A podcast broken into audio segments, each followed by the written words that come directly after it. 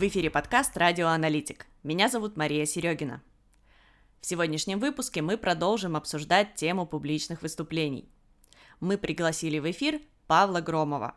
Павел уже опытный докладчик, и в этом году он вошел в топ лучших докладов конференции «Анализ и управление в IT-проектах» мы решили спросить у Павла, как ему удалось попасть в топ докладов, как он готовился к своему выступлению, как выбирал тему, э, какие эмоции испытал во время подготовки, во время выступления и, конечно же, когда узнал, что вошел в топ лучших докладчиков.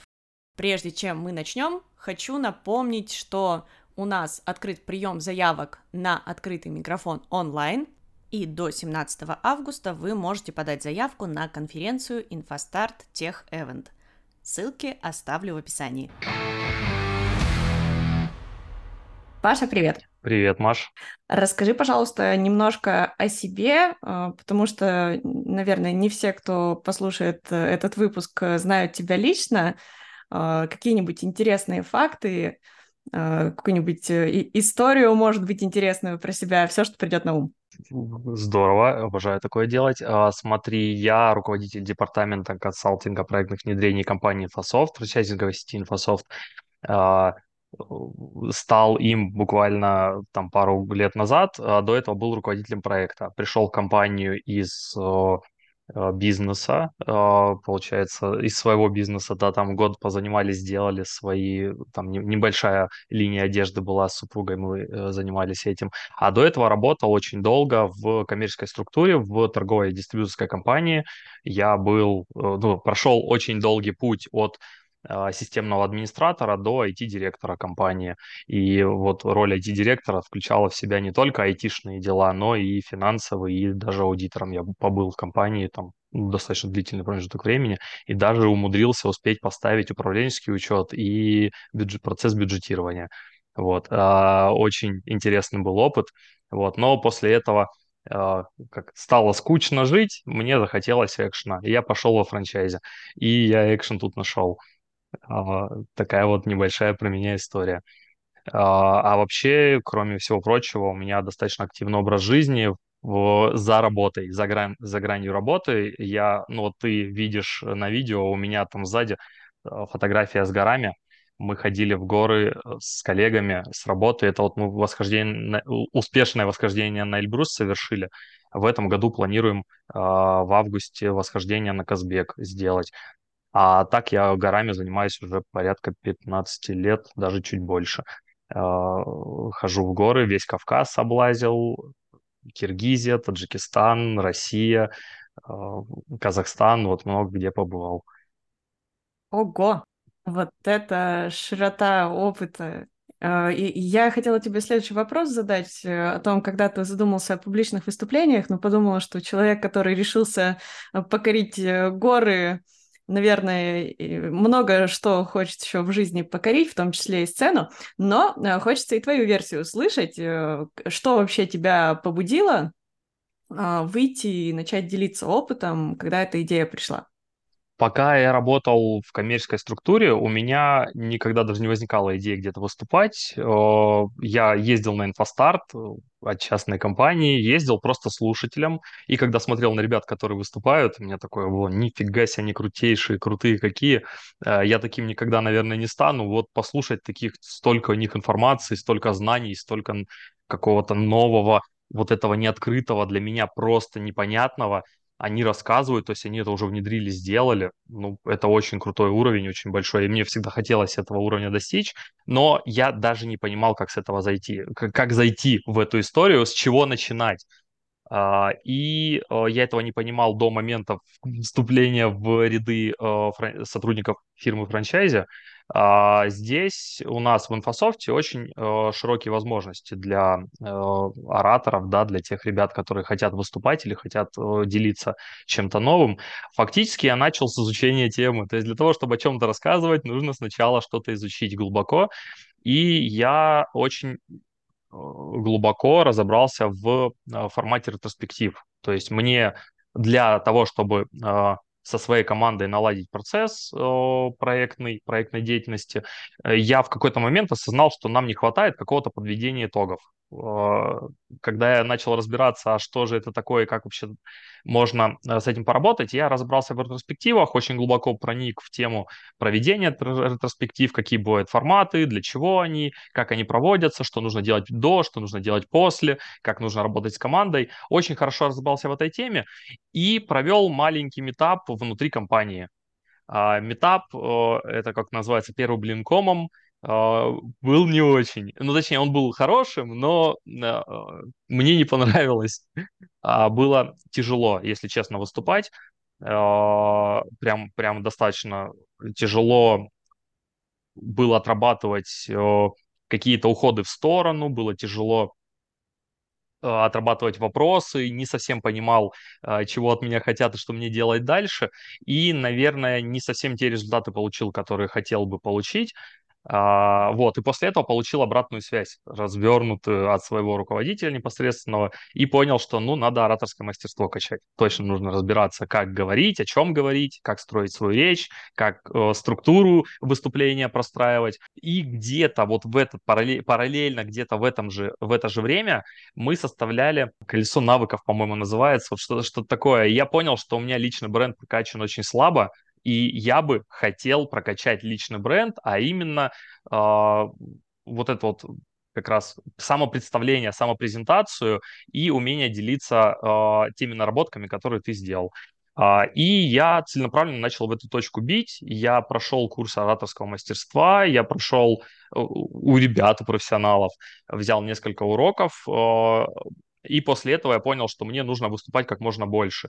И начал записываться везде, где брали.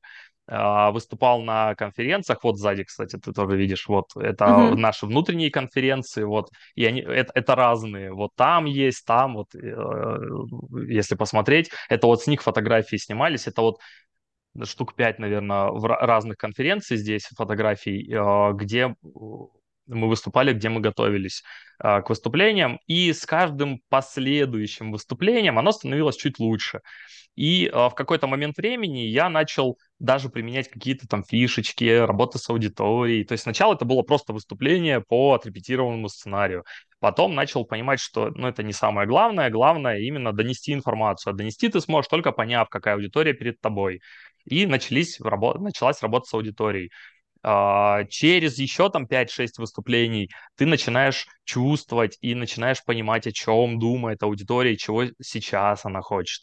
И вот в какой-то момент времени, ну, когда вот уже прошло там ну, там, не, сейчас про порядок, наверное, можно говорить, больше 10, там порядка 15 выступлений на разных площадках, появилась уверенность, что я могу заявиться и попробовать выступить на инфостарте. Вот. И первый инфостарт был э, в прошлом году осенний, если не ошибаюсь. Да, да, да, в прошлом году mm-hmm. осенний, когда я заявился на выступление, каким-то чудом прошел, меня приняли, я выступал в секции, причем в самой большой аудитории меня поставили ребята. Арсен меня поставил, сказал, а, слушай, тебе можно. Он со мной пообщался, сказал, что, а, тебе можно выступать, поставил меня в большую аудиторию. А, что было ну, для меня таким шоком слегка. В первый раз сразу в этой огромной аудитории в Санкт-Петербурге выступать. А, что сложно в большой аудитории, это огромный зал, который даже если он наполняется там, на 700 мест, если не ошибаюсь, и того посадочных, и если даже mm-hmm. 300 человек в него садится, зал выглядит пустым. Психологически это невероятно сложно выступать на условный пустой зал. Людей масса, но ты думаешь, что ты выступаешь на пустой зал. Вот. А еще у меня так получилось, что э, ребята, операторы запустили не ту презентацию. Но это мой косяк. Я э, в последний момент менял, ну то есть не последние за два дня до этого, я менял презентацию, но по какой-то причине они запустили в итоге старую. И мне на ходу пришлось менять сценарий выступления, там слайды друг за другом шли. Вот. Э, тоже там Причем ребят, которые мои слушали, сказали, что было незаметно, что что-то пошло не так. А, но я помню эти полсекунды, когда я судорожно пытался придумать, а как же мне вырулить из этой ситуации. Вот, ну спасибо Сергею Горшенину, который там модерировал, он там как раз успел, э, там, по-моему, наводящий вопрос задать какой-то, ну уже после выступления, задать наводящий вопрос, который как раз вот эту неловкость снял. Вот, это было первое выступление, которое у меня тогда просто взорвало мозг. Вопросов было а, огромное количество на самой, а, ну, после самого выступления, и еще огромное количество, меня, по-моему, полтора часа держали ребята, от зала не выпускали, причем поймали после, возле сцены, и потом поймали возле зала, и прям вот такой вот а, аудитория собралась, еще я рассказывал, там что-то рассказывал про управление командой айтишной, про управление своим отделом. А, и задавали вопросы, спрашивали, как решить те или иные э, проблемы, с которыми они тоже сталкиваются. Ну, понятно, все мы, все мы так или иначе сталкиваемся с одним и тем же. Все мы люди, все работаем с людьми. Угу. Проблемы ясны. А, полтора часа меня мои ребята ждали, прям рядом стояли, так уже даже нетерпеливо руки в боки утыкали, а, чтобы мы пошли как раз на вечеринку. Да, очень э, приятное ощущение и тоже заявился на управленческий инфостарт, вроде как с простой темой, которая действительно болит, ну, на мой взгляд. Она оказалась болит не только, на мой взгляд, но и в целом. И я не знаю, как так получилось. Я обычно рассказал, обычно провел мастер-класс, то есть ничего такого сверх э, сверхобычного не было, но почему-то вот оказалось, что да, я вошел в топ-20. Ну, круто, приятно. Очень, это здорово, польстило мне. Были какие-нибудь э, сомнения, когда ты подавал э, заявки там, на первый свой инфостарт, э, там, на весеннюю конференцию? Потому что э, я вот по себе могу сказать, я не подавала заявку, пока не посмотрела, как мои коллеги готовятся, которые уже подали заявку.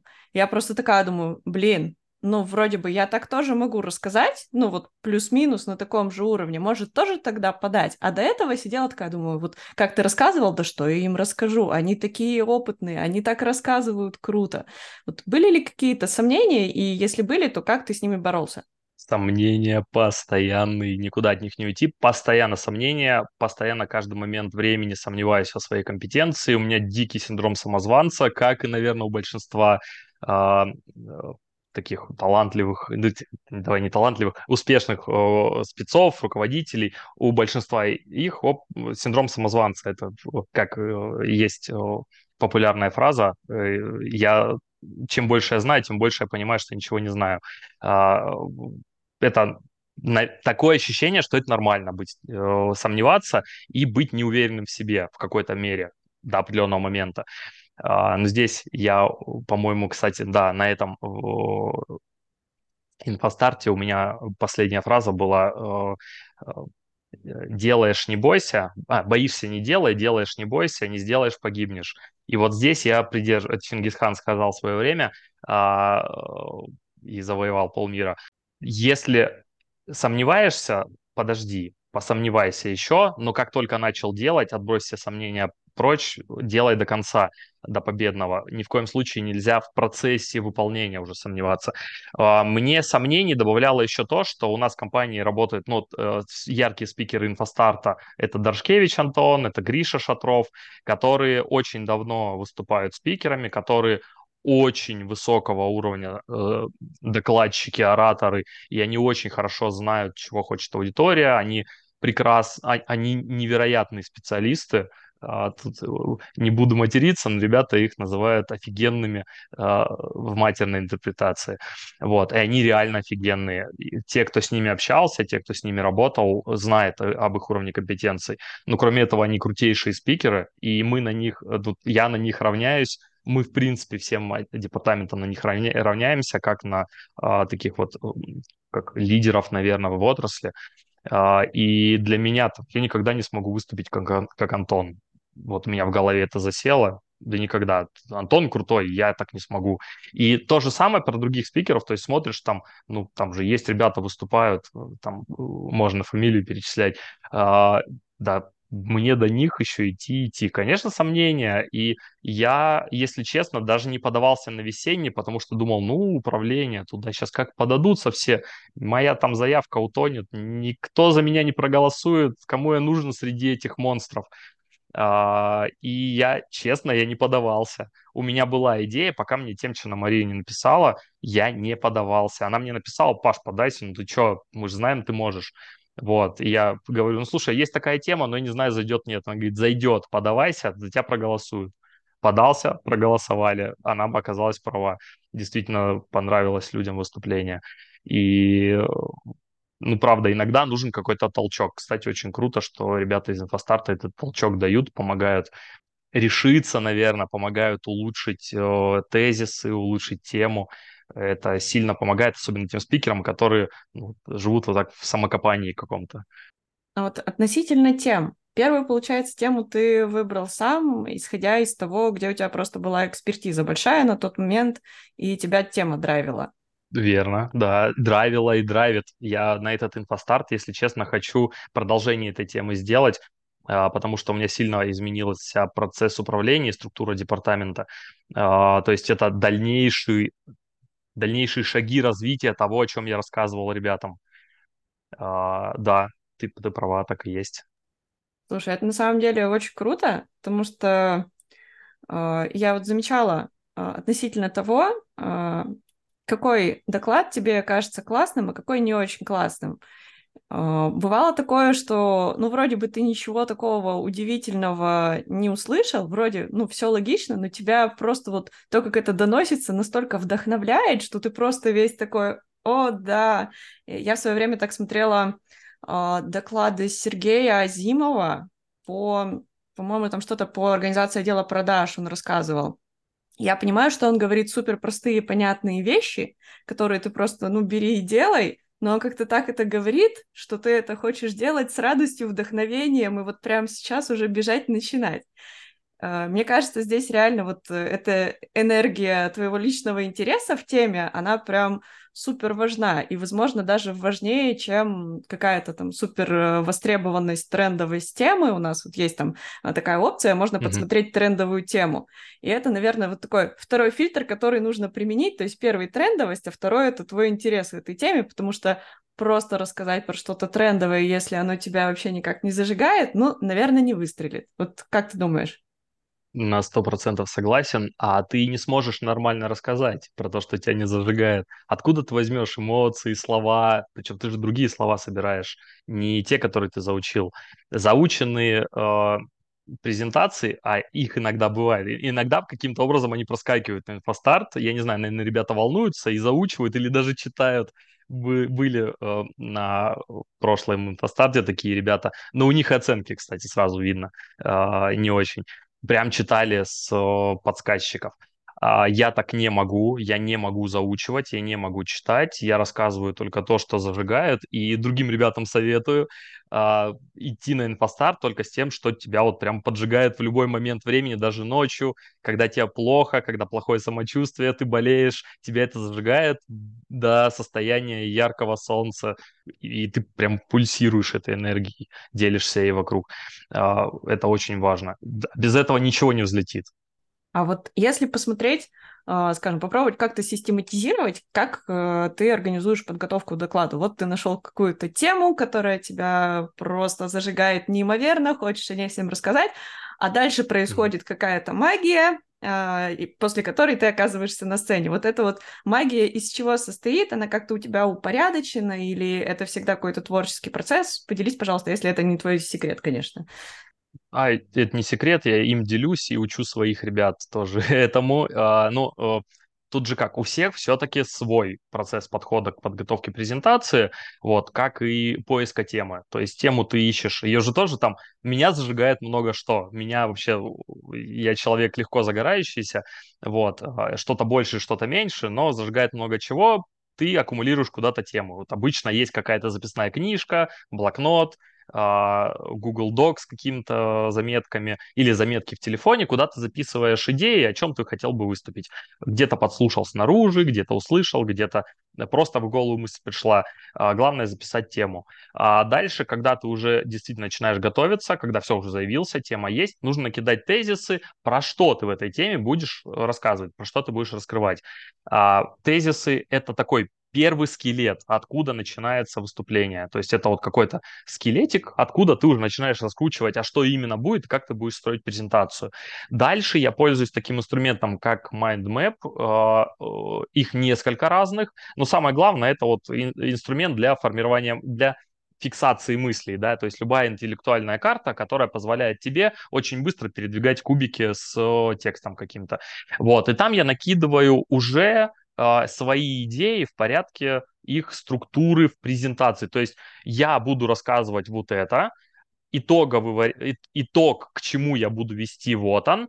Мне теперь нужно построить дорожку между началом и итогом. И эта дорожка вот такая. И э, сначала просто э, как ключевые вехи простраиваю, то есть э, да, если я хочу рассказать про департамент, я расскажу сначала проблематику, потом расскажу, как я искал варианты решения, потом напишу процесс, потом напишу, с чем столкнулся, как это поборол и к чему пришел. Вот, все, вот он скелет есть. А дальше начну наполнять это слайдами, но пока в логической структуре. То есть прям вот еще добавляешь квадратики к каждому из этих вех, и там прописываешь, а здесь будет слайд с вот этим, а здесь будет слайд с вот этим, вот здесь будет слайд с вот этим. При этом я не люблю слайды с ну, слайды убийцы, так называемые, с текстом, у меня по большей части слайды с картинками, либо какой-то визуализацией. И вот, вот прям всем советую, не делайте текстовые слайды, это плохо. Все начинают читать, теряют э, э, внимание, теряют концентрацию на спикере, уходят в слайд, в этот текст, уже все прочитали, а спикер еще на середине. И становится неинтересно, теряется темп, спикер это чувствует и тоже теряет темп, ну и становится не очень. Вот. А когда там просто картинка какая-то для привлечения внимания, а ты рассказываешь с горящими глазами про что-то интересное в хорошем темпе, вот это получается хорошо. Посмотрите доклады Антона Дорошкевича. У него вообще нет текстов на слайде, почти. Там иногда одно-два слова. А в остальном это картинки э, для привлечения внимания. Абсолютно, наверное, не похожие на то, о чем он говорит, но э, иногда там подтягивает, да, э, смысл под эти картинки, что очень круто, невероятно, и всегда он в топах находится. А, вот. Ну, а потом я создаю презентацию, когда уже скелет набросан, создаю презентацию с этими слайдами и ищу контент, который там будет. Контент должен быть очень качественный, хороший. Вот, подбираешь контент, туда наполняешь и делаешь какие-то прогоны с э, там, э, небольшой целевой аудиторией, которая тебя послушает и скажет, что улучшить но обычно это модератор, ну, либо твои коллеги, э, партнеры, которые тебе могут помочь. Вот, и так вот ты готовишь презентацию. Слушай, а как ты относишься ко всяким историям? А, одно время было очень популярно call to action в конце добавлять, типа «сходите теперь и сделайте вот это», или «все изучайте вот эту штуку», или «попробуйте прямо сейчас». Это вообще лучшее, что вы видели в своей жизни. То есть Э, завершающая часть доклада, ну, у нас э, из того, что я видела, в основном все просто говорят спасибо за внимание, готов послушать ваши вопросы. Но есть и другой подход, когда, скажем, доклад больше такой, наверное, просветительский, и, э, и с целью подсветить, что есть какой-то крутой инструмент, и давайте-ка все попробуем его применить. Вот пробовал ли ты когда-нибудь добавлять такие призывы к действию, и если да, то чем это закончилось? А, ну, вот у меня как раз э, доклад, который был на весенней, э, на весеннем инфостарте на конференции, э, он был с мастер-классом, и он как раз фактически завершился. А теперь давайте попробуем эти инструменты. А, на самом деле закончилось тем, ну, во-первых, очень хорошим отзывом э, от аудитории во время самого мастер-класса, а во-вторых, тем, что у меня пришло какое-то космическое количество писем, э, где ребята просят поделиться инструментами ну, в электронном виде. И я действительно первые две недели после конференции сидел и заготовленное письмо отправлял ребятам, которые просили им прислать э, информацию, доклад, э, презентацию, какие-то там таблички, о которых я рассказывал. Э, ну, там таблички, получается, были еще и с формулами, и эти формулы как раз были ребятам интересны. Ну и сами формы документов были э, нужны. И я вот эту информацию отправлял, мне не жалко, это очень здорово, что моими инструментами будут людей больше пользоваться. Вот. Так что приводило это к тому, что пользовались инструментами. И причем а вот до этого, когда я не призывал, меня один или два человека только просили обычно после выступления чем-нибудь поделиться. А, а там, и когда я про департамент рассказывал, инструментами управления департамента, совсем немножко людей там, два-три, я не помню точно, но незначительное количество, то в этот раз прилетело просто колоссальное количество запросов. А у меня сложилось ощущение, что люди просто а, думают, что ты этим не готов делиться и спрашивать об, об этом стыдно. А когда ты говоришь, что, ребят, возьмите и пользуйтесь, я готов поделиться, они тогда приходят к тебе с а, вот этим вот запросом и уже не боятся, не стесняются.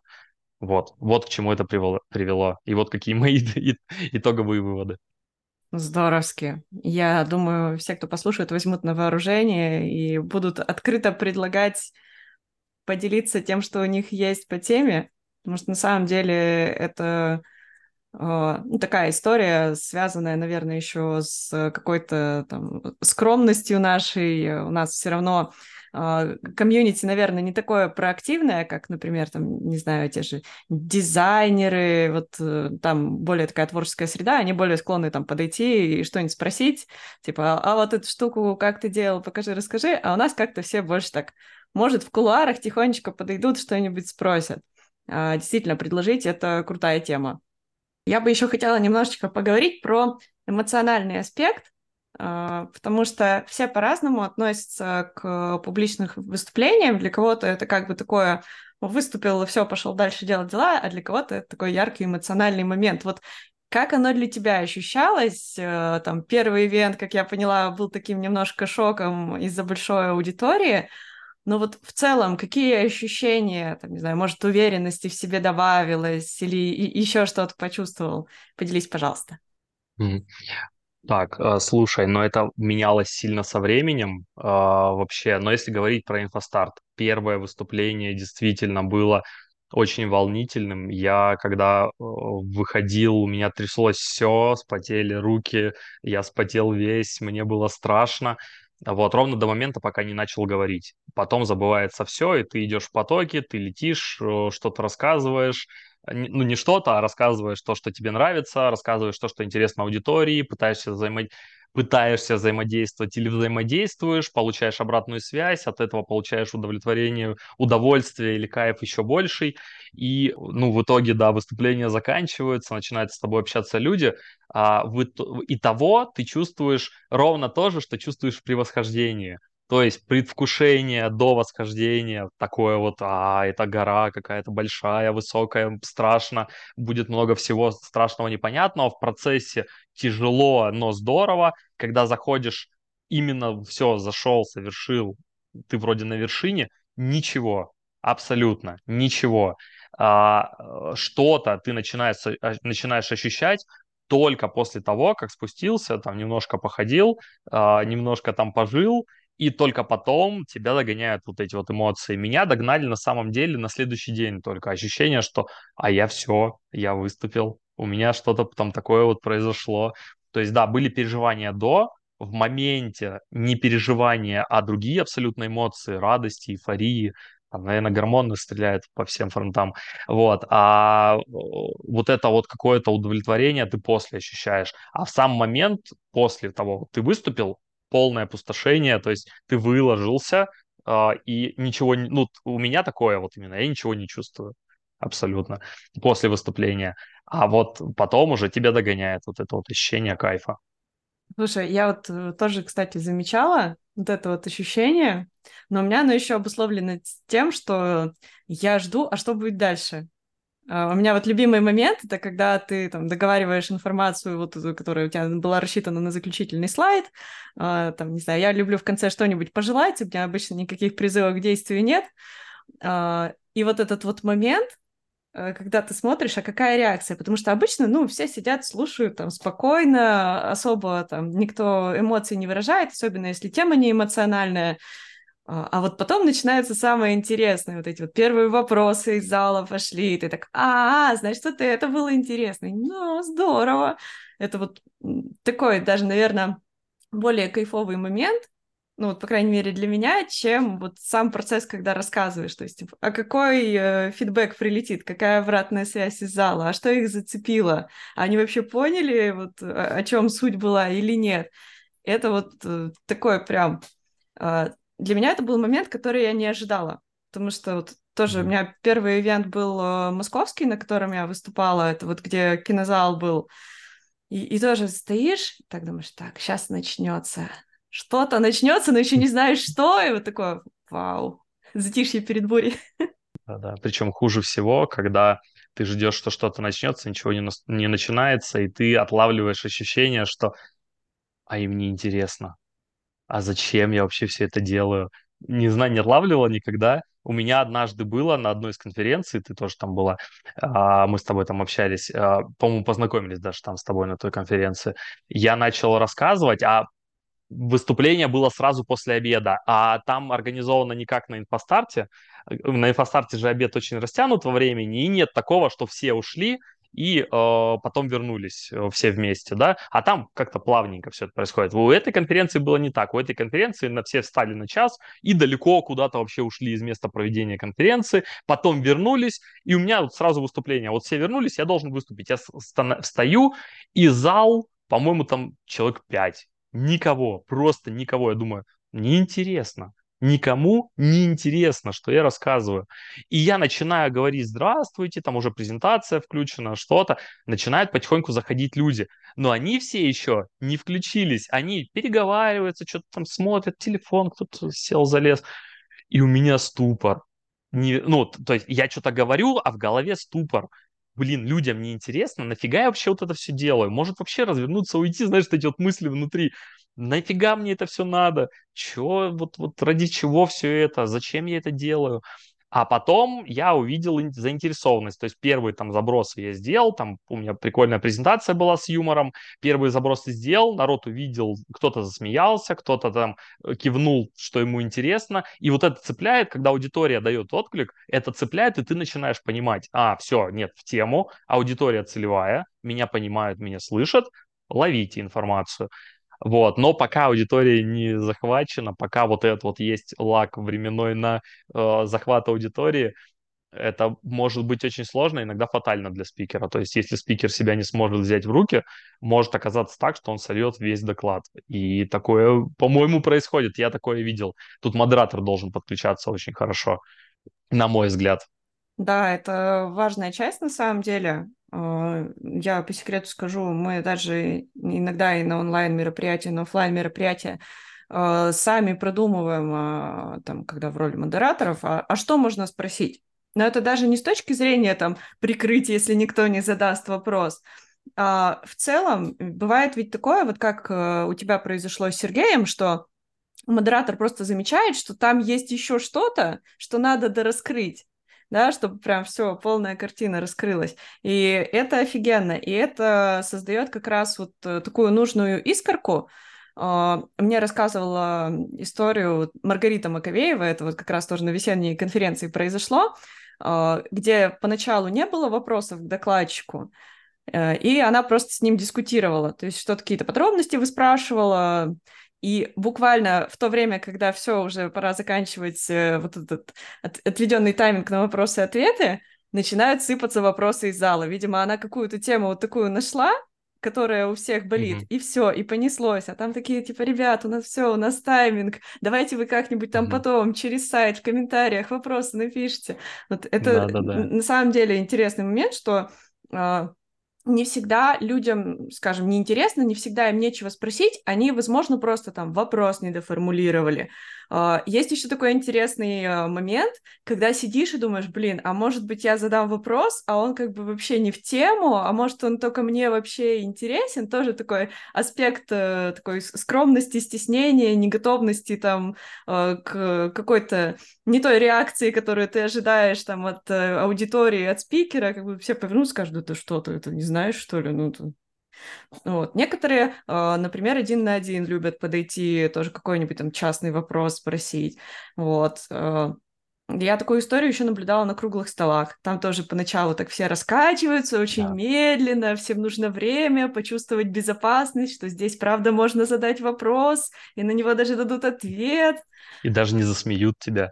Да, есть такое. А, я когда выполняю роль модератора на наших внутренних мероприятиях, а, я всегда, ну, прослушиваешь ты же всех э, своих докладчиков знаешь, знаешь, о чем они рассказывают, ну и знаешь, кто они а, в обычной жизни, да, то есть где они работают, какие у них должности, чем занимаются.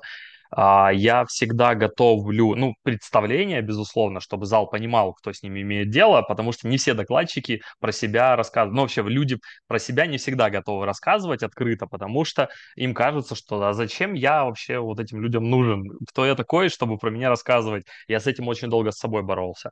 Вот, и я как модератор обычно готовлю какую-то вступительную речь, э, где знакомлю вкратце э, со спикером и немножко рассказываю, что он э, делает в жизни, каких он добился результатов, э, какие у него есть достижения, вот, и сейчас он расскажет либо об этих достижениях, либо о том, как он к ним шел, вот, и всегда готовлю пул вопросов а, еще до конференции, потому что понимаю, что в момент самой конференции может не возникнуть этих вопросов, а, потому что ты там можешь волноваться, переживать, может проблема возникнуть какая-то. Вот, заранее готовлю, у меня обычно заготовлен, но ну, в голове не записанные пул, вопросов, которые я точно задам, если вдруг возникнет вот такой вот провал небольшой а, в темпе, и зал вдруг почему-то не спросит ничего. И а, про вопросы про стеснение ты правильно а, сказала, что а, многие люди стесняются, потому что считают вопросы либо глупыми, либо неуместными, либо не по теме. Я начинаю э, как раз с того, что, коллеги, не бывает глупых вопросов. Если вопрос возник, он уже не глупый. Вот. Глупо, если вопрос не возникает. Но если никакого вопросов нет, я начну со своих глупых вопросов и стараюсь в максимально неловкой э, формулировке задать этот вопрос, чтобы занизить уровень ожидания экспертности от зала, чтобы зал не думал, что тут нужно только умными словами или умными формулировками задавать вопрос, а стараясь как раз забыть какую-то, какой-то термин, а, перепутать формулировку, что-то такое спросить, чтобы зал расслабился и понимал, что, а, ничего, я могу ошибиться, это нормально. Все ошибаются, и даже вот этот модератор ошибся, ничего страшного нет. Вот, немножко занижаю, зал открывается, и тогда, да, начинается активность. Вот, ну, так, такой вот прием иногда использую. Вот. Не, не с каждым залом такое подойдет. Иногда есть залы экспертные, которые как раз требуют экспертности, но это вот как раз нужно пощупать аудиторию. Классно. Я вот э, тоже сейчас вспомнила случай относительно вопросов. Э, рассказывала доклад. Э, тема достаточно такая сложная для осознания, и термин, о котором я рассказывала, он на русский адекватно не переводится. Ownership.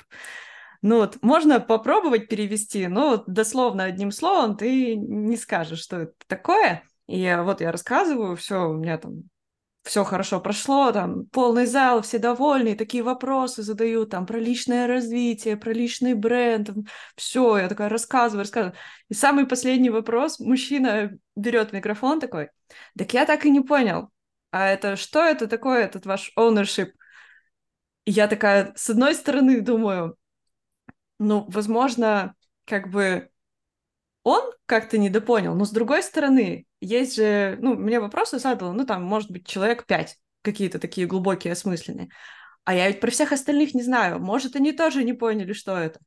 И я такая думаю, так, надо прям супер подробно сейчас объяснить, такая, думаю, другими словами, как-нибудь еще. И это всегда такой челлендж интересный. То есть взять и, ну, по сути, за, не знаю, там, минуту-две рассказать снова то, что ты рассказывал целый доклад, но другими словами, чтобы э, человек все-таки понял, о чем он сейчас послушал, потому что, ну, на мой взгляд, это самая большая ценность, чтобы наибольшее количество людей действительно поняли, а что ты там доносил, о чем вообще речь шла, потому что от этого, скорее всего, потом и будет зависеть, э, там, как они будут и о докладе отзываться, и о тебе как о докладчике, там, в нашем случае, когда у нас есть рейтинг, еще какой рейтинг ты получишь по итогу. Да, тут я согласен. Донести информацию до аудитории – это одно из самых важных для докладчика, для модератора. А, а, а для чего же это все было? Это было как раз для того, чтобы поделиться на максимальную аудиторию. Вот, для этого обычно проверки существуют э, доклада, то есть можно проверить на какую-то аудиторию, которая примерно будет. Вот, и поймут ли они все. У меня часто срезают э, формулировки, часто срезают терминологию э, ребята на таких вот прогонах. Э, проблема-то в том, что тебе так, это кажется, да это легко и понятно. Зачем мне mm-hmm. углубляться? А ребята слушают, говорят, слушай, вообще ничего не понятно, ты что-то сказать-то хочешь. А тебе кажется, что все открыто и ясно, и углубляться будет как раз стыдно. И вот этот вот момент как раз нужно вот какую-то золотую середину, когда действительно не углубиться настолько сильно, чтобы аудитория заскучала, но при этом не сказать так мало, чтобы никто ничего не понял. То есть вот эту вот золотую середину ищешь, для этого все-таки помогают прогоны. Причем прогоны должны быть не среди компетентных спецов, ну, то есть не только с модератором. Модератор сверхкомпетентен, и он скорее всего, тебя так же поймет, как ты себя понимаешь. То есть у него не будет вот этой критичной оценки твоей компетенции и твоей экспертности. А, он, наоборот, будет подтягивать твою экспертность вверх чуть-чуть. А тебе лучше э, взять чуть менее экспертных спецов, сотрудников, может быть, младших коллег каких-то, чтобы они послушали и сказали, дали обратную связь. И я свой доклад прогонял между всеми, там, у меня есть э, менеджеры проектов, младшие менеджеры, РПшники, я между ними прогонял, и мне ребята дали обратную связь, где я э, переборщил с формулировками, с тезисами какими-то, и я кое-что подснизил сильно в части э, определений терминов, э, немножко даже подобрал содержание, потому что было слишком много. Слушай, это здорово, это здоровская практика на самом деле, потому что я вот сейчас вспоминаю, действительно, первая мысль, когда готовишь доклад, это рассказать кому-то опытному, думаешь, ну, это человек опытный, он мне сразу подскажет, как бы, что где убрать, что где подправить, и вот да, а, а этот аспект не учитываешь, что как бы у него там глубина знаний позволяет это все осознавать в моменте быстро и вопросы генерировать тебе, а вот э, уровень там начинающий, например, все равно у нас э, на конференциях не только там суровые практики присутствуют, начинающих специалистов тоже отправляют. Я просто помню, у меня тоже был э, интересный случай на как раз первом моем ивенте в Москве. Я где-то с середины докладов уходила, потому что понимала, что я ничего не понимаю. Тогда еще не было вот этой градации, э, не было указано в расписании, там, для кого доклад, я такая смотрю, о, интеграции. Интеграция — это очень интересная тема. Пошла такая, захожу. Так, ладно, было неплохо. А там Гриша Шатров, а там Гриша Шатров или Дорошкевич рассказывают. И сидишь, обтекаешь. Да, я помню такие. Было тоже. Да, это, это на самом а, деле интересно. Это, э, это интересно, э, когда, да, понимаешь, что нифига себе уровень конференции какой, я ни слова не понял, очень интересно, ничего не понятно. А, да, в такой периодически приходишь, и очень классно, что стали делать вот эти вот градации, что это для экспертов, ребят, не суйтесь, не понимаете, о чем речь, не суйтесь, будет неинтересно. Лучше идите там, где либо практики, либо для начинающих, да, вот там все будет понятно, там вам все расскажут. А, есть такая, да, а, позиция. Ну, тут, да, а, у мира IT огромное количество разных течений, и я хоть и вышел из разработчиков, да, и покодил в свое время неплохо, правда, в семерке, и еще в семерке, но потом ушел в управление, и я сейчас уже не все понимаю, о чем говорят ребята. Я какие-то базовые вещи понимаю, но когда они начинают говорить прям предметно о каких-то методах, я просто не понимаю половину слов, что они произносят. Я, ну, ну да, ребят, вы крутые, все, я, я все понял, вы крутые. Вот, останавливаемся на этом. А кодить я уже давно не практикую и вряд ли пойду на доклад про код от какого-то эксперта. Да, я хорошо понимаю, о чем говорит там условно Дорошкевич, э, когда говорит про переход э, с Microsoft на Postgres, а в детали, когда он начинает рассказывать про технологический журнал, понятия не имею, зачем, почему и что он делает там. Да, поэтому особо не хожу на такие э, доклады.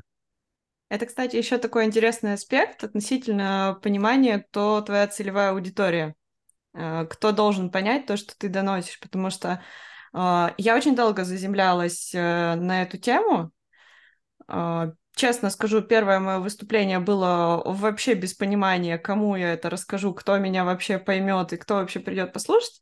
А, а потом, когда уже стала а, активно на разные конференции заявляться, а, первый раз мне на это обратили внимание, то есть прям спросили, а ты для кого вообще это рассказываешь? Ну, то есть я все уже отреп, отрепала, все. Мне, мне все нравится. Я рассказываю, контент цельный, вроде все логично. Мне такие, а это, это для кого? Я такая начала думать, для кого. Я говорю, ну, наверное, вот там э, для тех, кто хочет развиваться, там, расти в профессии, достигнуть там какого-то нового уровня, потому что там такой софт-скильный был больше доклад, там, про коммуникации, про взаимодействие. А, они такие, ага, развиваться. Ну, значит, твой доклад должны понимать э, либо джуны, либо медлы. Мгм. Я такая, ну, наверное, да. Они такие, хорошо. Ну вот, а, а что, какую ценность они получат? Вот ты им расскажешь о том, что вот такие навыки есть, вот так их можно развить, а чтобы что? Что они с ними потом смогут сделать? И я такая, так, действительно. И в итоге я просто переписала доклад целиком. Просто целиком, вообще по-другому. И это так офигенно сработало. Я когда стала осознавать, что вот просто сидят люди, несколько рядов, и вот такие большие глаза счастливые, они смотрят на меня, я им просто рассказываю, что, ребята, у нас есть коммуникативные навыки, их можно развивать. Вы с их помощью сделаете вот такие штуки намного эффективнее. Я думаю, офигеть, как это работает. А вот если mm-hmm. бы не произошло, да, вот этого диалога, просто рассказывать там э, условно верхнеуровневую теорию, когда ты не заземлил на их потребности, это вот вообще, наверное, это э, один из подводных камней, который может попасться начинающему докладчику, это не подумать про свою аудиторию и что им сейчас mm-hmm. вообще нужно, интересно, и как они это будут воспринимать. Потому что э, от формулировки тоже иногда многое зависит. Я сейчас не беру там какие-то доклады технические, потому что там обычно люди приходят за инструментом, за практикой применения этого инструмента, за какими-то результатами, там на каких проектах применили, что получилось из этого. А вот когда mm-hmm. речь про такие софтскильные, либо там управленческие доклады, либо про какие-то методы, приемы, не знаю, работы с группами, это все вот настолько на смыслы подвязано, на цели, на задачи, что прям вау. Да, именно поэтому аудиторию щупать нужно и понимать, а кто там сидит и кто тебя будет слушать. Ну и прогнозировать, да, ты же для кого-то идешь выступать, а кто придет на твой доклад. Придут там вот такие вот специалисты с вот таким вот средним портретом.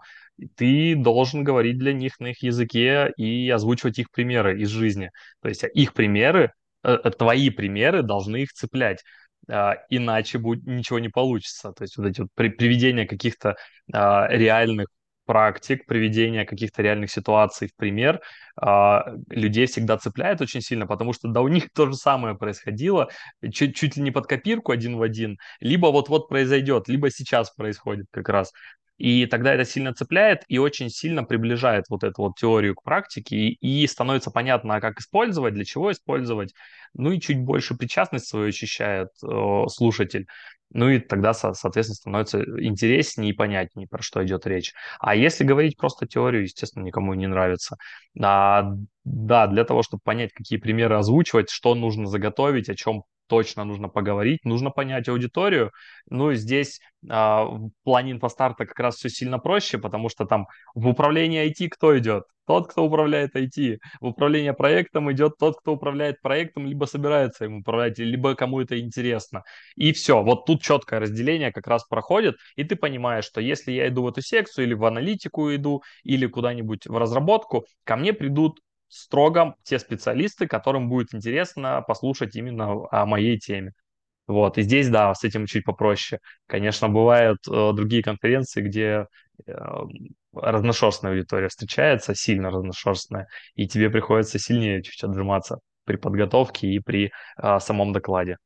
А здесь на самом деле, да, у меня э, на эту тему был э, как раз случай с э, Антоном Дорошкевичем, Э, он меня поставил э, в неловкое положение на пару секунд. Я просто такого вопроса не ожидала. Это вот как раз э, конференция была в Нижнем Новгороде. И так получилось, что я попала на поток для разработчиков. Тема была как бы не техническая, но у меня и посыл был такой, а попробовать донести какие-то идеи, которые как бы ближе, возможно, к уровню пользовательскому бизнесовому, но они как бы эффект Э, дают, и в том числе на разработку, потому что, ну, все взаимосвязано, как бы вот, вот такой был посыл, вот это все донести, вот, но, честно, он у меня сформулировался до конца, только после того, как мне Антон э, просто буквально в проходе задал вопрос, слушай, а ты вот выступаешь вот здесь для разработчиков, а это разработчикам вообще зачем? Ну, как бы я, я сформулировала свой посыл, да, угу. но вот забыла вот про этот последний кирпичик, типа, ага, мне же нужно еще им сказать, зачем. Это так прикольно, потому что вот э, даже когда у тебя есть некоторый вот этот опыт, и вроде тебе кажется, да, я вроде тут все подумала, тут подумала, тут все хорошо, об этих подумала, об этих подумала, все хорошо, все структурно, все логично, мысль доносится, вот. И какой-то вот такой маленький кирпичик забываешь, и что-то извне тебя такое, типа, додумай, доделай.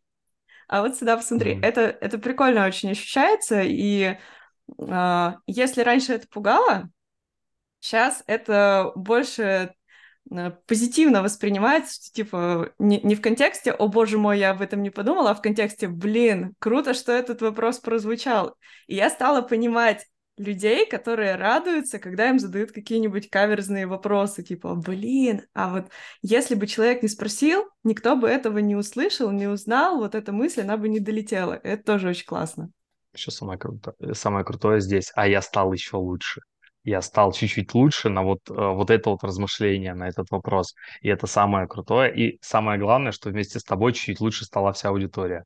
Это вообще, да, а, мое любимое. Я люблю каверзные вопросы. Поэтому стараюсь всех заставить их задавать. Я еще хотела с тобой поговорить на такие немножечко философские темы. Если вот взять твой опыт как слушателя, Угу. Пока не будем э, брать твой опыт как докладчика, потому что нужен этот ракурс. Вот для тебя хороший докладчик это какой? Так, хороший вопрос. А, так, а, хороший докладчик для меня. Давай попробуем перестроиться. Во-первых, он говорит а, от себя. Он не читает, он не поворачивается на презентацию, а, ну, там, он понимает, что у него за спиной, условно говоря, он знает, о чем говорить, и говорит свободно, открыто, говорит про свой опыт, именно про себя, про то, что он прошел. Не про то, что ему кто-то написал э, рассказать и заставил выступить. Вот. Э, э, это сразу сильно снижает и качество доклада, и качество восприятия. Вот. А при этом он, наверное, все-таки должен достаточно харизматичным быть человеком. То есть, если это даже вроде как и от себя интересное выступление, но если оно будет тихим, вялым голосом, которого не слышно происходить, ну, тоже неинтересно. Хочется именно вот какого-то позитивного, энергичного вдалбливания в тебя вот этой какой-то информации. Хороший докладчик говорит на примерах, то есть приводит примеры из своей практики, из своей жизни, желательно разные, рассказывает о том, как это было таком-то случае, как это произошло в другом случае. А, хороший докладчик не стесняется признавать ошибки, а, даже в докладе. То есть, когда тебе вопрос задают, а здесь ты вот так сказал, но это же, блин, это же явно косяк. И он говорит, блин, ребят, точно косяк, я так сказал, извините, там по-другому. Вот. А, хороший докладчик признает всегда свою ошибку. Вот. Хороший докладчик отвечает на вопросы после презентации и не стесняется говорить. Плохой докладчик убегает от вопросов, говорит, не, я не готов на это отвечать и убегает куда-то прячется. Что еще? Что еще? Ну, хороший докладчик сам себе делает презентации, но это такое уже притянутое за уши. Я встречал людей, которые не знают, что у них на презентациях, потому что им кто-то их сделал. А, такое бывает. Вот. Ну, вот, наверное, на этом можно остановиться. Слушай, здорово. А если смотреть, например, на контент? Вот хороший доклад mm-hmm. может быть относительно каких-то, наверное, даже результатов. Да, давай с точки зрения результатов посмотрим. Вот прослушав хороший доклад, вот э, что ты получаешь? Слушай, я, наверное, чаще всего э, либо за решением своих каких-то текущих проблем иду. Э, для примера, у меня была проблема с э, выгоревшим экспертом. То есть есть, ну, это прям своя категоризация в управлении персоналом. Выгоревшие эксперты, уставшие эксперты их называют. Uh, у меня была серьезная проблема, uh, и я искал пути решения, то есть я перепробовал кучу инструментов и не пришел к результату, у меня не получалось очень долго, там, не знаю, несколько месяцев не было решения я на инфостарте, не помню на каком, какой-то инфостарт, я на инфостарте пошел на доклад, уже не помню чей, там рассказывали про э, как раз работу с э, выгоранием, проработать с экспертами, что делать, если происходит. И один из кейсов был очень, там, очень сильно похож на мой. Я послушал, ничего не понял, подошел после выступления к докладчику, объяснил ситуацию, говорю, слушай, я понимаю, что очень похоже на то, что это то, что мне нужно, но я не понимаю, как этим пользоваться. И мне в доходчивой форме объяснили, как это работает на практике, да, уже в кулуарах, но рассказали, объяснили, и мне помогло. Я получил реальный инструмент, который мне в жизни пригодился, я решил проблему, и слава богу, этот эксперт до сих пор работает, э, и уже сейчас абсолютно другие взаимоотношения, взаимодействия, и а, эксперт нашел путь, куда развиваться. Там ключевая проблема была, он не понимал, куда развиваться дальше. Вот, мы нашли вместе, проработали, развились, и сейчас там, ну, вот малюсенькую ниточку, за что нужно было потянуть, он мне помог найти. Вот. И таких инструментов после каждого инфостарта я получаю просто гигантское количество. Вот. Это если говорить только про инструменты. А следующее, что я получаю, я получаю эмоции, вдохновение и новые знакомства огромное количество новых знакомств. Как докладчик говорю, да, я никогда не покупал випки, я всегда как обычный участник был. Вот, а как докладчик я попал на вечеринку, и там получается познакомиться с какими-то крутыми ребятами, которые легко и открыто делятся какими-то идеями, эмоциями, э, историями, переживаниями, опытом. И вот эти вот знакомства дают невероятно много. Э, даже не просто знаний, а какой-то импульс, ты просто на другой уровень переходишь, просто как level up, может быть, несколько level up у тебя получается. А, ровно потому, что ты просто их узнал и просто по побыл в этой среде. И в какой-то момент вот это вот побыл в этой среде превращается в то, что ты уже не побыл, а ты уже там, и ты уже эту среду начинаешь формировать. И вот это какой-то вот, вот, вот, вот за этим, получается, я э, езжу. Именно это я получаю от конференции, от контента, да, вот. И даже не сами выступления иногда, да, а вот эта вот атмосфера внутри, а, кулуары, вот эти вот беседы, общие темы, вот это вот самое главное в том, что я контентно, в контентном плане получаю с мероприятия. То есть кроме информации, инструментов, еще энергетику и эмоции. Слушай, на самом деле очень крутой момент отметил, вот последний. Я э, тоже э, к докладам не всегда отношусь как к контенту. Я через них понимаю, э, какие ценности у человека, а как он вообще мыслит, какие он там цели перед собой ставит, а как он с людьми взаимодействует, а, там, а какие там технологии он любит применять, о чем мы с ним вообще можем поговорить, какие у нас там точки соприкосновения есть. И это всегда, вот знаешь, есть такая проблема э, у многих, там, начать заговорить, как-то познакомиться. Вот подойти и сказать, был на вашем докладе там вот, вот эта идея да. о, мне это очень близко, просто даже, да, начать с того, чтобы дать обратную связь там по докладу какую-то, э, или просто там поблагодарить за доклад, это уже хороший старт для общения.